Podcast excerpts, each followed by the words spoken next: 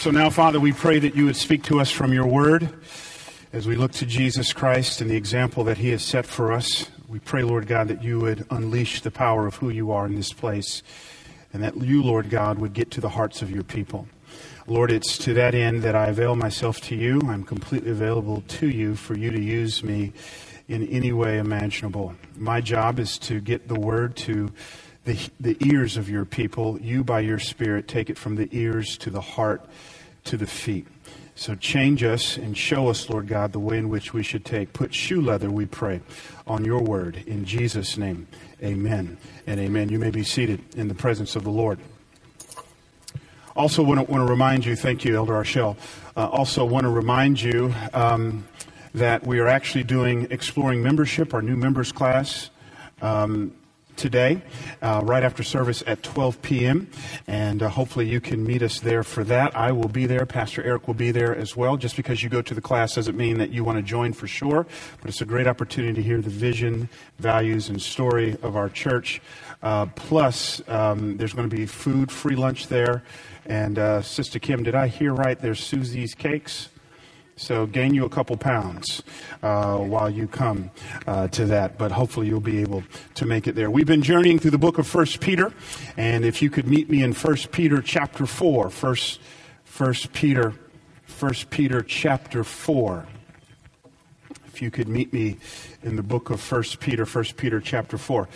Also, want to just let you know a few things that are on tap coming uh, up in the month of January. We're going to go through 21 days of consecration uh, together, and as we're just going to begin the, the new year, uh, wanting to seek God together as a community. And uh, so, hopefully, you'll be able to participate in that with us. And then, want to encourage you to, to, of course, come every Sunday, but especially you don't want to miss January 22nd. January 22nd, that is our State of the Church address, and we're going to be unveiling several very very exciting new initiatives uh, that I've been sworn to secrecy. And uh, I'm struggling, y'all, but I am really excited. There's some great things on tap, so hopefully you can, hopefully you can make it there. First Peter chapter 4, pick me up in verse 12. Peter writes, Beloved, do not be surprised at the fiery trial when it comes upon you Make note of this phrase to test you, as though something strange were happening to you. But rejoice insofar as you share Christ's sufferings, that you may also rejoice and be glad when his glory is revealed. If you are insulted for the name of Christ, you are blessed because the Spirit of glory and of God rests upon you. But let none of you suffer as a murderer or a thief or an evildoer or as a meddler. Yet if anyone suffers, make note of this phrase, if anyone suffers as a Christian, let him not be ashamed, but let him glorify God in that name. For it is time for judgment to begin at the household of God. And if it begins with us, what will be the outcome for those who do not obey the gospel of God? And if the righteous is scarcely saved, what will become of the ungodly and the sinner? Verse 19, therefore, make note of this phrase let those who suffer according to God's will entrust their souls to a faithful Creator while doing good. The word of the Lord. Thanks be to God. Marriage is the collision of two different people. Now, some married folks should have said amen right on down through there. Marriage is the collision of two different people. That's right, Carlos. But you just got married a couple weeks ago, brother. You done picked up on that already. Two different people who have different philosophies on just about everything. Different philosophies on how to squeeze the toothpaste. One does it from the middle up, and the other does it correctly from the bottom up. You can say amen, Sister Loritz, whenever you.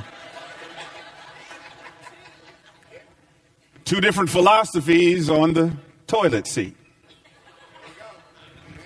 One of my good friends, his, uh, this was so not in the notes, but one of my good friends, his, uh, his parents, when they were married about 50 plus years, um, his dad woke up in the middle of the night to go to the bathroom. And I guess at that age, you, you know, kind of go a different way sometimes. And uh, he plopped down on the toilet seat and fell asleep.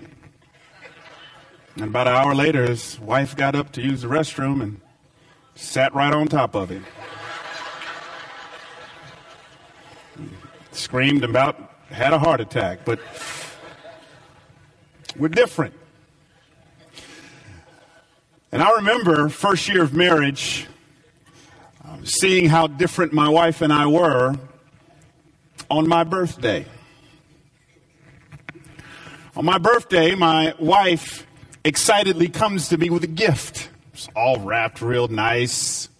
She's all smiling and all excited. And here's your birthday gift. Now I'm starting to feed off of her energy because if you're looking like that, it's about to be a doozy of a gift because she's excited and elated and all happy. And I'm saying, my, my, my. I tear into this thing and tube socks. tube socks. You, you ever had someone do something and the way they were expecting you to respond and the way you responded was just so different and you knew that but you tried to get your Denzel Washington on, you know, you try to act. So, you know, I'm, you know, at first I was like, oh, and then I saw the gift, like, oh, and I didn't act too well. I wasn't going to win any Academy Awards. So now she's seeing my disappointment, and that's starting to vex her spirit. And what's wrong? You don't like the gift. And the next thing you know, we having a marital realignment session. That's code for argument. On my birthday. At the end of the day, our argument stemmed from differences in expectations. Disappointment can simply be defined parenthetically as, as what happens when your expectations don't mesh with reality. And as my wife and I were processing our theology of gift giving, it came out that I grew up in a house where you got what you wanted for birthdays and Christmases. Makes sense. My wife, God bless her, grew up in a home where you gave people not what they wanted, but what they needed. Anybody grow up in a house like that? Oh man, you you you horrible, horrible upbringing, man, brother. You you need to be on somebody's sofa getting therapy right now. So here I am expecting a designer watch or something, and I get tube socks. Ever found yourself disappointed with God? Because God had the nerve to not give you what you wanted, but He gave you what you needed? Y'all real spiritual up in here today. Ever found yourself disappointed with God because you read passages like Matthew chapter 7 and it says, Ask and it will be given to you, seek and you will find, knock and the door will be open. And you are asking you for your proverbial designer watch, but then you open up the gift from God and it's tube socks. And yet it's here that we've got a dilemma because my Bible tells me that every good and perfect gift comes from God. That He is a giver of good gifts, and a good gift is not determined by how I feel about it. That if it comes from God, it's good, even if at times it may not feel good.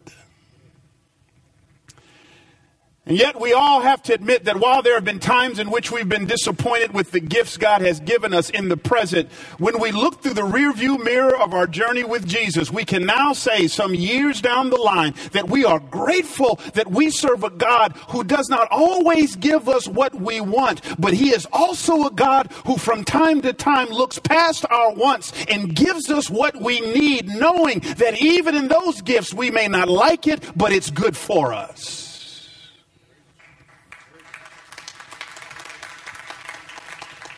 And so we come to our passage today.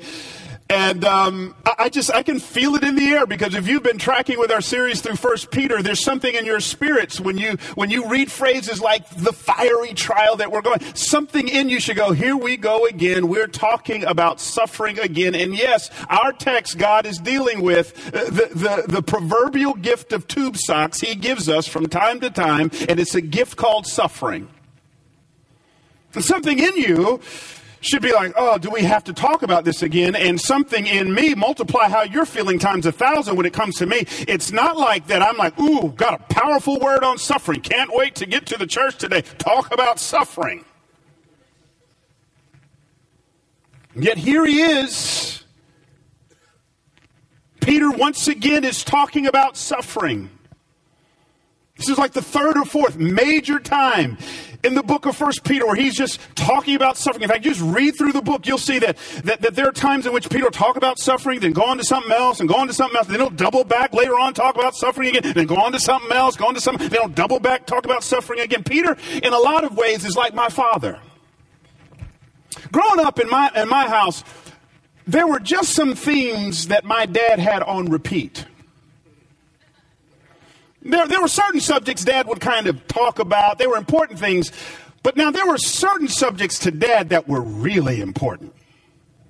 So much so that he just constantly revisited them. I remember being 15 years old, and, and, and my dad just starts chirping in my ear. Now, now son, what are you going to do with your life? Because in three years, you out of here.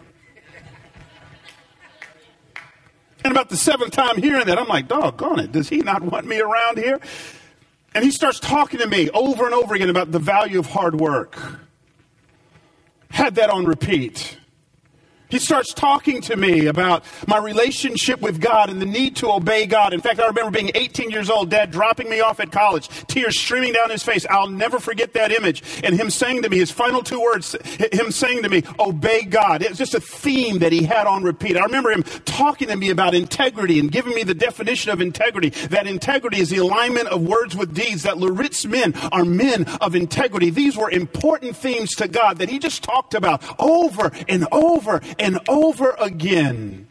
So here's Peter. He picks up his pen and again he's he's talking about suffering, then he'll move on to something else and double back to suffering, then move on to something else and double back to suffering again. It is one of those major themes that he just puts on repeat. It says, if he wants to know, Christian, you are never more like Christ, not when you are comfortable, but you are most like Christ when you suffer and are afflicted and yet navigate it in such a way that God gets glory to a watching world. He wants us to understand that prosperity is a horrible teacher. That's why he talks about it. I also think the reason why Peter talks about it so much, remember, some of us can remember this. This is the same guy who denied Jesus three times. This was the same guy. When the heat got turned up, he, he kind of jumped out of the proverbial oven. So I think the reason why he talks about suffering so much is it, it's him saying, don't make the same mistake I made. So he talks about it over and over and over again. He says three counterintuitive things on suffering. I just want to give you these three statements on suffering, expound on them, and call it a morning. The first thing he wants you to understand, and this will shock some of us, is that suffering is common for Christians. Look at what he says in verse 12. Beloved, do not be surprised at the fiery trial when it comes upon you to test you as though something strange were happening to you. Let me just rephrase that. Beloved, do not be surprised, dot, dot, dot, as though something strange were happening to you. The idea of the word surprise, it means to be emotionally or cognitively impacted. To say it another way, here's what Peter is saying. Don't be thrown off by the suffering. Now we got to double back a little bit. You got to understand suffering in Peter's day is a lot different than how it is now. Uh, Peter is right on the precipice of government sanctioned persecution of Christians. The Roman Empire would go hard after Christians. Nero would catch Christians and sew them into bags with wild animals and cast them down the Thames River. He would, he would make sure that Christians were a part of the gladiatorial games and, and, and, and whole coliseums would be packed as they would watch Christians being torn limb from limb uh, by, by wild animals. It was Nero who would actually light the Roman roads with the bodies of Christians, would set them on fire, literally walking down their version of 280 280. You would navigate their version of 280 by, by seeing Christians screaming to their deaths, hanging overhead, being lit on fire. That's not our day. Parenthetically, I do think we are maybe a generation or two away when the government starts persecuting Christians. I do think that day is coming. But we're not there yet. So, what does this text have to do with me? I want to elongate this idea of suffering because suffering simply means anything that causes harm on any level, anything that causes emotional or physical or psychological harm. It could be a whole host of things that are happening. I got a pastor friend right now uh, back east, and he just uh, found out that his wife has been diagnosed with um, with lung cancer, and uh, she also had a liver transplant 14 years ago, and that liver is not doing well. And they've got four young kids, and here he is having to shepherd a flock and and care for his, for his wife, and he's going through a deal of suffering. I just left Nashville this week. I was teaching the gospel of uh, Jesus Christ all week long in Nashville. I hung out Thursday afternoon with my brother and hanging out with my brother. He tells me how my sister just left their house and, and, and I how's my sister doing? And uh, he says, well, she looks just kind of sad right now because she's just gone through a divorce. This is the holiday season. She's got two young kids. It's tough. It's a form of suffering. Some of you are right there, Thanksgiving table. You're, for the first time at Thanksgiving table, you're looking at a seat that used to be occupied at the last Thanksgiving by a loved one, but that loved one has since gone on. They're no longer here, and now you're dealing with the sadness of it. And it's hard to have a Merry Christmas. This is just a tough time of year for some of us. If I could just keep it real up in here, up in here. It is a form of suffering.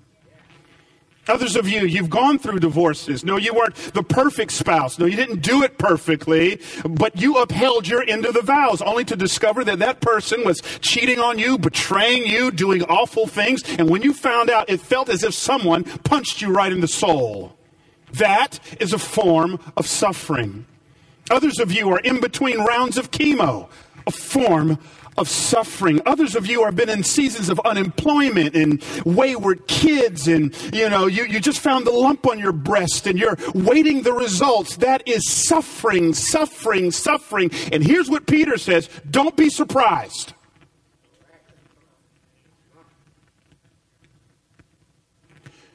Don't let it throw you. He's not saying you can't cry. He's not saying you can't grieve. Cry, grieve, get help, see a pastor, an elder, go to counseling, do that, but don't let it rattle the foundations of your faith. He goes on to say these words. He says, look at verse 16. Yet if anyone suffers as a Christian, verse 19, therefore let those who suffer hear it according to God's will. According to God's will. What? You can be suffering and right in the center of God's will at the same time. See, this isn't, this isn't stuff you grow big churches off of. These are what I call space maker sermons. And I just got to take a station break right now. You got to be careful this name it, claim it, confess it, and possess it, nab it and grab it prosperity theology. You got to be careful. You need to be very discerning on what preachers you allow to speak into your spirit. You got to be careful who you watch on TV, careful who you listen on the radio. I'm not saying everybody on TV or radio is false theology. In fact, we begin our radio program here in a little over a week. I'm not saying that at all. But something is woefully wrong with a preacher with $5,000 cufflinks saying, if you want your blessing, send in a gift. Be discerning, people. Be discerning.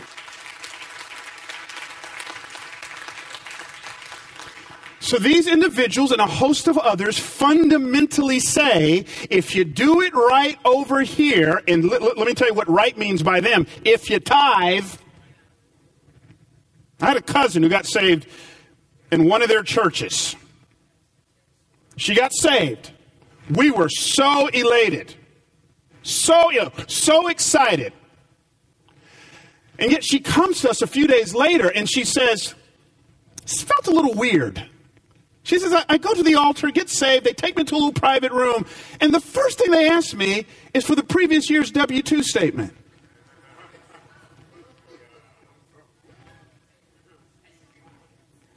So we can know.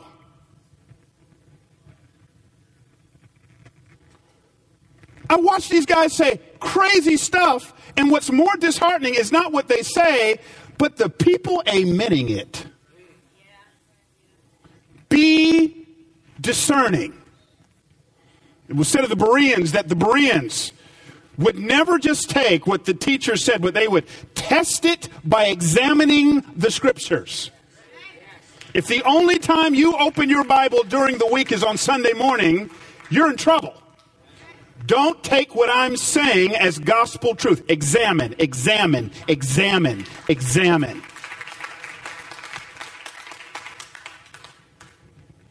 So what he's trying to say is, you do it good over here, you'll get good results over here. Do what you're supposed to do over here. You'll never get sick, never suffer. I mean, literally, they must cut out the whole book of Job. I mean, here, here's a guy. He is described as being perfect and upright. Yet he goes to a funeral with 10 caskets, each casket holding one of his kids. He's covered from head to toe with boils. Here's a guy who is suffering and going through all of it. Nothing in the text remotely suggests he did anything to deserve it. They must cut out the teachings of Jesus.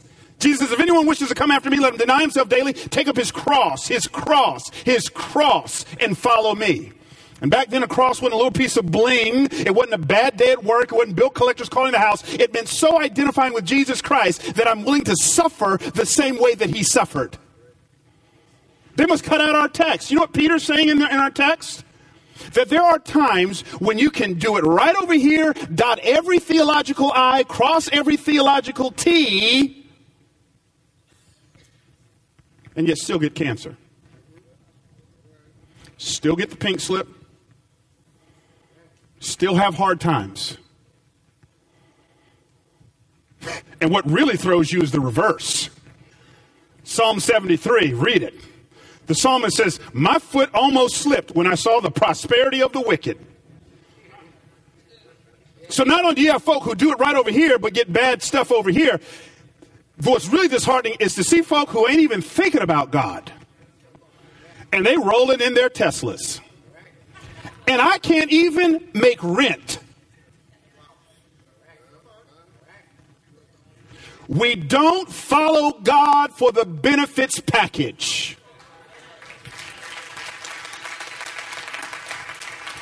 We follow him because we love him and because he's worthy. And if our leader, Jesus Christ, suffered, we don't get a pass. So this isn't a masochistic sermon. Don't pray for it. But keep inhaling and exhaling. Peter says, suffering, it's common. Second thing, though, Peter says is suffering is never coincidental. It's never coincidental. Verse 12 Beloved, do not be surprised at the fiery trial when it comes upon you. Underline this phrase to test you, to test you, to test you. This Greek word is one of the most interesting Greek words. In fact, Peter is writing in Greek, but what's so interesting about this word is it, it, can mean a whole lot of different stuff, but the way in which you determine it is by its context. For example, there are times when this word test is used, but it's used in relation to what Satan does to us. Now, when it's used in how, in how Satan treats us, it is always the idea of temptation. So that when Satan tries to introduce discomfort or suffering into our lives, it is always for the purpose of tripping us up. But when God introduces or allows us to go through some things, as is the context here, it's not for the purpose of tripping us up, but it is for the purpose of revealing what's really there. So the idea of the word test, it is the idea of revealing what is really in my heart. If you really want to know what you think about God, if you really want to know your motives, if you really want to know what is at the foundations of your faith, you will never find it in seasons of prosperity, but you will only find it in seasons of adversity. Anybody here ever taken a stress test? Fundamentally, there's several ways to get about it. Fundamentally, what a doctor says, look, we, we, we need to look at what's going on underneath the hood of your body. But in order for me to do that, the doctor says, I've got to hook some things up to you and introduce to you a degree of suffering. I got to put you on a treadmill and I got to push you to the brink because I'll never discover what's really going on deep down on the inside unless you're pushed. So that what Peter is saying here is suffering is a stress test. It reveals what you really think about God. It reveals what you really believe about God. Now, I want you to hold your fingers here. I said this to you two weeks ago. Go way back to your left to the first book of the Bible, Genesis chapter 22. I said this to you a couple weeks ago that every New Testament point has an Old Testament picture. Say that, say that with me one more time. Every New Testament point has an Old Testament picture. One more time. Every New Testament point has an Old Testament picture. The idea here is God uses, God decrees at times, God allows suffering in the life of the believer not to give information that God didn't have. God already knows it, but to reveal to the believer what's really going on. Now, in Genesis chapter 22, I don't have time to unpack all this. Here's Abraham and Sarah. Abraham and Sarah have been married for years. Uh, they have uh, struggled with infertility on into their 90s. God then shows up to this couple who have had their hearts broken, dealing with a barren womb on into their 90s. God says, I'm going to bless you with a child. Uh, they get blessed with a child. Just think of the elation. Just think of how happy they are. Just think of how excited they are. And now in Genesis chapter 22, God says, let's take a little stress test. Verse 1, Genesis 22. After these things, God tested Abraham and said to him, Abraham, and he said, Here I am. He said, Take your son, your only son Isaac, whom you love. I love these words. Your only son, whom you love, and go to the land of Moriah and offer him there as a burnt offering. That kills me.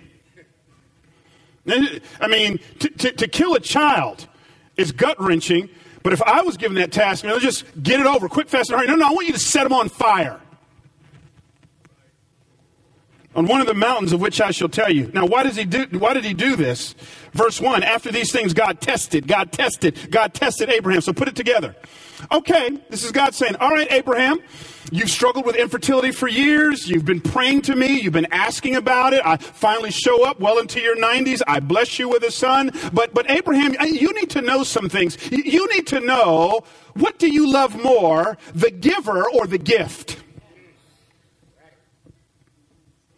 Let's take a little test here, Abraham. You, you, need to be able to discern in the foundations of your soul who's number one, the blessing or the blessor. So we got to do a stress test. We got to we got to reveal some things. Do you love that child more than you love me? Where's your identity, Abraham? Is it in Isaac or Yahweh? And the only way we get at that is through adversity. One of my favorite books of all time, in fact, it's, um, you've read it, it's, it's C.S. Lewis's most vulnerable book. He wrote a book when his wife was suffering, when she was dying on her deathbed, and she would die. He kept a journal watching her suffer physically and himself emotionally. This journal turned into a book. It's a book called A Grief Observed. It's a short book. You can read it in probably half hour to 45 minutes. But boy, is it powerful and poignant. In one passage, C.S. Lewis says these words. Look at them with me. Nothing will shake a man, or at any rate, a man like me, out of his merely verbal thinking and his merely notional beliefs. He has to be knocked silly before he comes to his senses. Only torture will bring out the truth. Only under torture does he discover it himself. If my house, Lewis writes, has collapsed at one blow, that is because it was a house of cards. The faith which took these things into account was not faith, but imagination. You know what he's saying? The only way you know you're a real Christian is the same way we only know if it's real gold. If it goes through the fire. I'll never forget, I grew up in Atlanta and um, one of my dearest friends, who, who will remain nameless, loved Jesus, or so I thought. We grew up in uh, sister churches together. Uh, he would do a midweek Bible study at his house, and we young adults would pack over there. We were the same age, and he was leading his Bible study. And man, it was rich and great, and so admired what I thought was his faith, and it's just great stuff. And if you'd have stopped me at that moment and say, just kind of who are the who are the, the Christians that you hang with that you most admire, he'd, he'd have made that list. Years later, I moved to Los Angeles to do grad school and was working at a church out there and was going to a large church. And, uh, um, you know, we had a lot of people in the entertainment industry. And I was, I was talking to this friend who taught these Bible studies that I grew up with in Atlanta. And, you know, he also had a love for music and Christian hip hop and, and, and, was thinking about getting in the hip hop industry in general. He knew I was living in LA. He asked to actually come out and live with me in LA. So he slept on my sofa for a period of time. And over the next couple of years, I'd watch him go to church and I, I'd listen to him pray and really seeking God to open up doors to get me into the music industry. That's what I really want is praying and praying and praying and putting demo tapes together and getting turned down, but praying and praying and praying and coming to church and seeking God and still getting turned down and still getting turned down. And over time, I just kind of watch him just kind of wasn't going to church as much and not as much and wasn't talking about Jesus as much and we weren't praying together as much. And you, you, you know what he's doing now? He describes himself as an atheist. Now, what does that reveal? Pastor, you saying he lost his salvation? You can't lose something you never earned in the first place. John says it this way in 1 John chapter 2 they went out from us because they were never really of us. What it revealed was was he was never a true authentic follower of Jesus Christ. What the stress test of adversity and disappointment did was it revealed that at the end of the day, God was never the CEO of his life. Music was. God was merely his administrative assistant to facilitate the worship of his true God, music.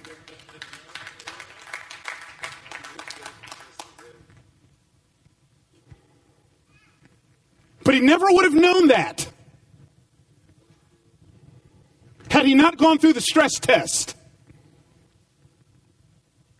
So C.S. Lewis says, looking at his wife suffering, C.S. Lewis says, if I turn my back on God, it was never faith in the first place.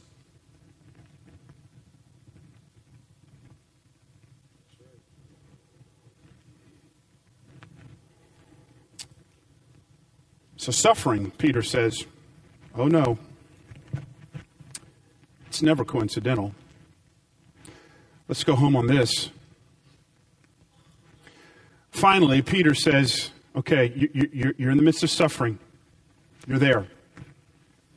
Suffering is not like airline turbulence where I don't care who you are, you fly, you're going to hit it, and it's just this kind of this random thing. No, that's not suffering. It's always, always, always intentional. It's for a purpose. We need to get at some things here. We need to see some things. We need to have some things revealed. Okay, Pastor, I'm in the middle of it. What do I do? Three quick things. Number one, look at verse 13. but rejoice insofar as you share Christ's sufferings, that you may also rejoice and be glad when his glory is revealed. Now, what does this mean? It does not mean to be in denial. You can have tears and legitimate tears, but they should always be tears of joy. What is joy? Joy is the unique ability to express and emote happiness in spite of one's circumstances. Hear it. Joy is the refusal to allow my situation to have the final say.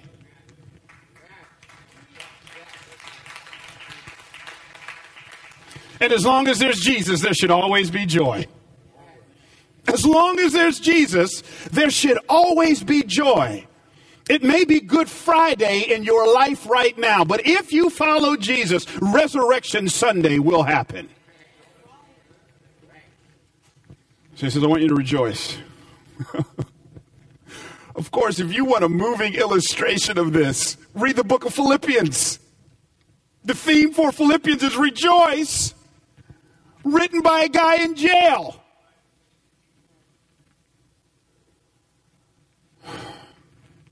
So, God, I'm in it. Help me to have joy. And my experience, friends, is joy is not just something that randomly happens to you. It is a choice and a decision you make as you lean into the Spirit of God. Choose joy. Choose joy. Choose joy. Choose joy. Some of us have to make up our minds. Choose joy. I'm not going to choose a pity party today. I'm choosing joy.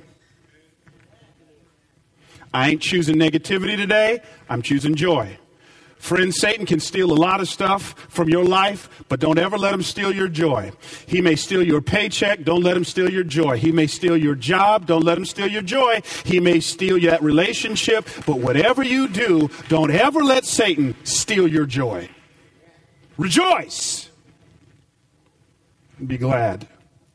Second thing, verse 16, yet if anyone suffers as a Christian, let him not be ashamed, but let him glorify, glorify, glorify, glorify God in that name. So I'm in it. What do I do? Rejoice. Peter also says you have an opportunity to turn your suffering into a stage that, that makes the name of God great. Suffering is an opportunity to glorify God. When you throw a pity party, actually, a pity party is a subtle form of narcissism where I become the center of my world. To glorify removes me from the center, puts God in the center, and keeps the focus on Him. To glorify God is the idea of to make God bigger. And technically, you can't make God bigger, but the idea there is, is that suffering can become a divine telescope that brings God into clear view. A telescope does not make Pluto bigger. A telescope does not make the Big Dipper bigger. What it does is it brings things way out there, way out there in the distance. It brings it into clear view. So here's what I do I'm in the middle of it. I've got cancer. God, help me to use cancer as a telescope, not for me, but for you. Help me to use unemployment as a telescope to make your name great. The difference between Christians who suffer and non Christians who suffer is we understand uniquely suffering is not about me, it's about God. what he wants to get done. Paul understood this. They came to Paul one day and they said, Paul, we're going to kill you. Paul says, That's cool to die is gain. They came back to Paul the next day and said, Well, Paul, we going to kill you. We want to let you live. Paul says, That's cool too. To live as Christ. Frustrated, they came back to Paul and says, Paul, we ain't going to kill you or let you live. We're going to make you suffer. Paul says, That's cool too, for I consider that the sufferings of this present age are nothing compared to the glory that will be revealed. So kill me, it's fine. Let me live, it's fine. Make me suffer, it's fine, because in either scenario, it's all about God and what he wants to get done.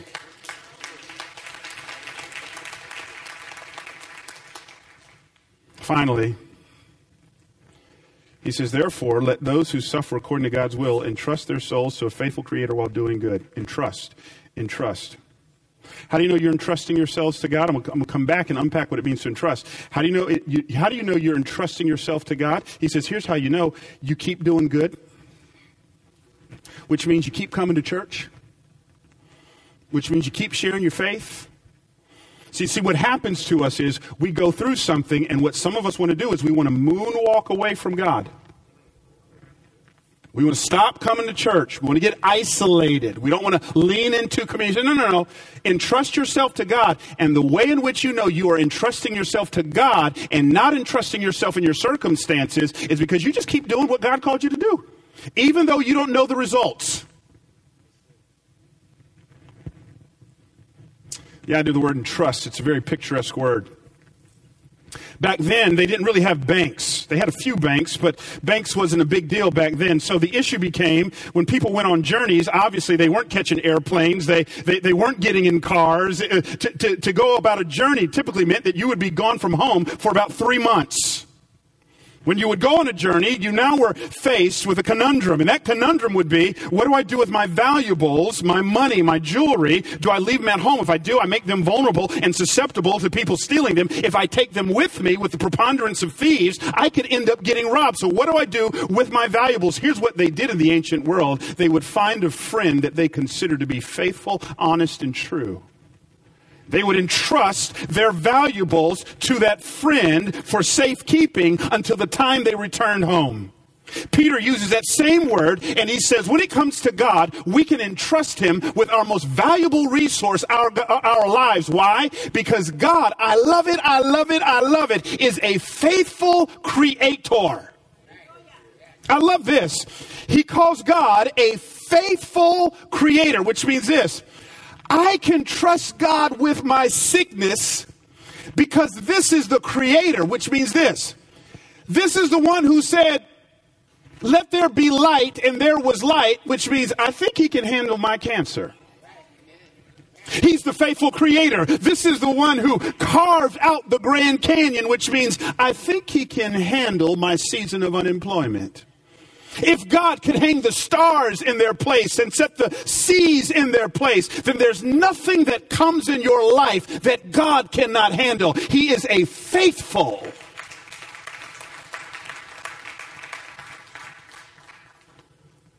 Creator. Growing up, my mentor, he grew up in the 50s. And he said one day his dad came home, when he was a child, his dad came home with an inflatable clown. He said, being a kid, the first thing I did, was I, of course, being a little boy, I punched it. He says, at that moment that I noticed something strange. He says, I hit that clown as hard as I could, and the clown went back and popped right back up into place. He says, well, now I'm intrigued. So now I'm, I'm throwing combinations with everything I have. Boop, boop, boop, boop, boop, boom. Pops right back into place. He says, for the next hour, I'm hitting this thing and I'm throwing objects at it and I'm hitting it with everything that I can. But each time it may knock it down for a little bit, but it popped right back up into place. And he says, the reason for this is because at the deepest recesses of this clown was a weight. At the deepest places of this clown was a weight that held it stable, which meant this because it had that weight deep down on the inside, no matter what hit it from the outside, it would always back, uh, pop right back into place because what was in it was greater than anything that could hit it from the outside. Christians suffer just like non Christians. The difference is we have a weight and his name is Jesus. the author and perfecter of our faith. And we may get knocked down, but we'll always come back up because greater is he who is in us than he that is in the world. Oh, Christian, I'd be lying to you and I'd be guilty of pastoral and preaching malpractice to tell you you keep following Jesus and you'll never have heartache. No, in this world you will have trouble. But fear not, child of God. We've overcome the world. And greater is he that's in you than he that's in the world.